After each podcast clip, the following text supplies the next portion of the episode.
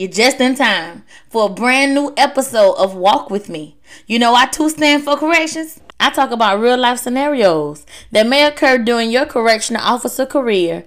This podcast is for self driven women desiring a more concrete foundation. So, walk with me as I break down the basics of having a successful journey of growth and stability in the life of corrections.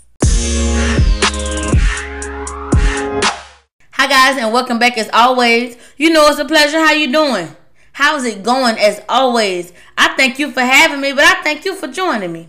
Guys, on this episode of Displacement Part 2. In our previous episode, we discussed what is displacement. You know, it's the redirecting of emotions as it pertains to something or someone else the emotions that you have about something or someone, but you redirect them to another person or another something, another object, whether it's aggression, with you beating up stuff, with you hitting stuff, you taking your aggression out on something. Maybe you need to throw something. Maybe you need to vent to someone else, but it's in an aggressive manner. Now, in our free world lives, we often have things that happens, events that go on, people that say certain things, whether family member, friends, neighbors, or just different life events, but it's you as a civilian. Now, when it comes to you coming back to your institution or your facility, do you sit and think about where your mind is. Is your mind still at home? Is your mind still in that situation? Or are you able to stop it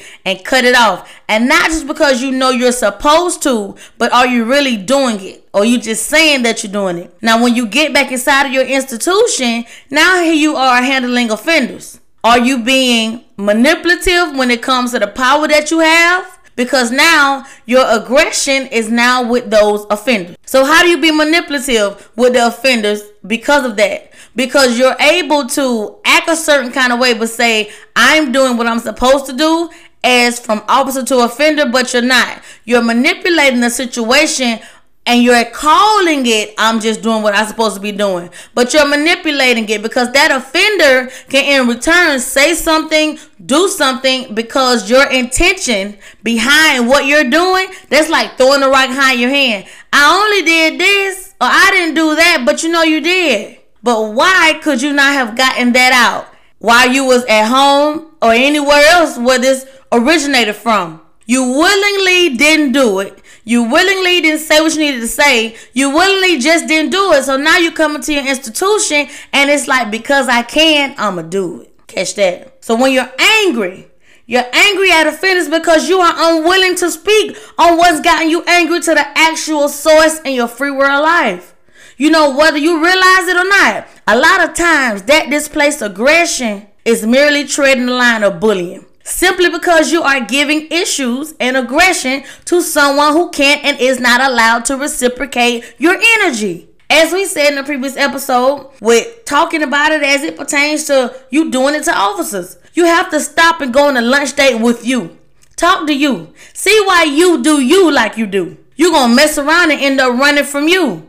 Yeah. So much out of order and disarray of thoughts and emotions that you won't say, but you demonstrate it. You demonstrated. And as we all know, actions speak louder than words. But wait, I give you that. What if my actions are being misinterpreted? Well, that's when you speak on those interpretations or those misinterpreted moments without attitude. And trust me, if you really mean or meant well, then those words will align with those actions. And if not, the repercussions will soon be tapping on your shoulders. Oh, yeah. There's no way that you can come inside of your institution and act some kind of way with an offender just because you got something going on at home in your free world life. You can't do that. There's nothing that will make that okay. Your displaced frustration, your displaced emotions because of what you have going on, now it's like, okay, I can do this then. Well, guess what? That barrack I didn't used to want to work or I never want to work, I'm finna work it now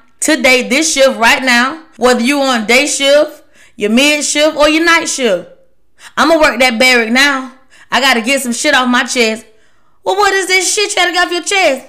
You wanna fuss, you wanna cuss, you wanna say all these things because you got built up emotion, but you doing it to the wrong somebody. You're acting this way to the wrong somebody. All that should have been got out into the original source, the original reason.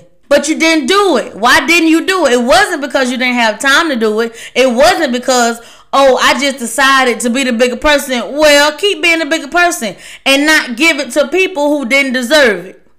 It's one thing if you got to be like that to an offender because of what's going on here and now with the offender. But if you bring it to the offender just because I can and I'm going to just throw it on you, you the bad guy. You are bullying.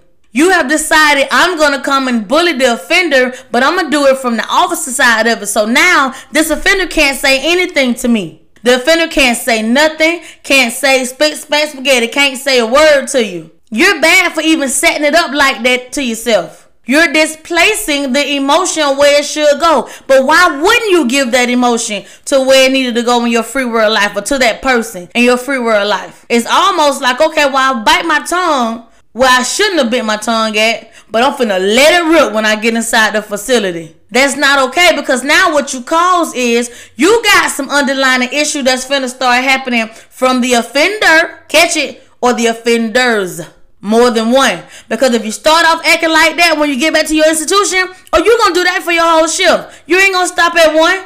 you gonna let it rip for all of them. Now you got another issue because now your team has to stand with you and no one knows why you're doing what you're doing. You're not gonna say that. No. You're not gonna say you wrong. You're not gonna say I'm beating my chest. I got something to get off my chest, and I'm deciding to do it with people who are already in a situation to be beat down, to be belittled, or to feel belittled already.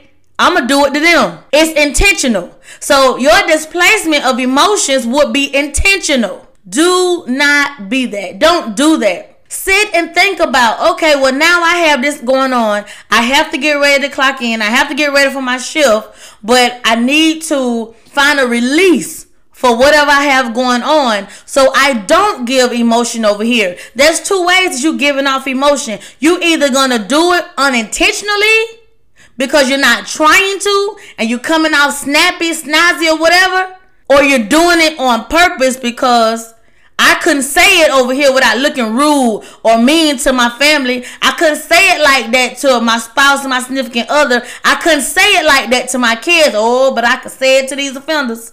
Because who are they?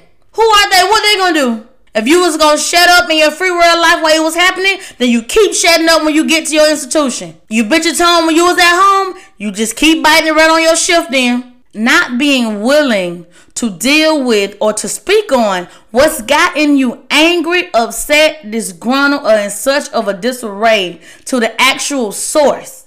And your free world life could be detrimental to your career from the beginning of your tour of duty. So don't let it. I'll see you later. You guys don't forget to share and comment as many times as you would like always ask me questions. I will always answer them and I will always refer back to them in the next episode. So walk in corrections at gmail.com. Go ahead. You know I'll see you next episode. Donations, sponsorships, and advertisements are always welcome.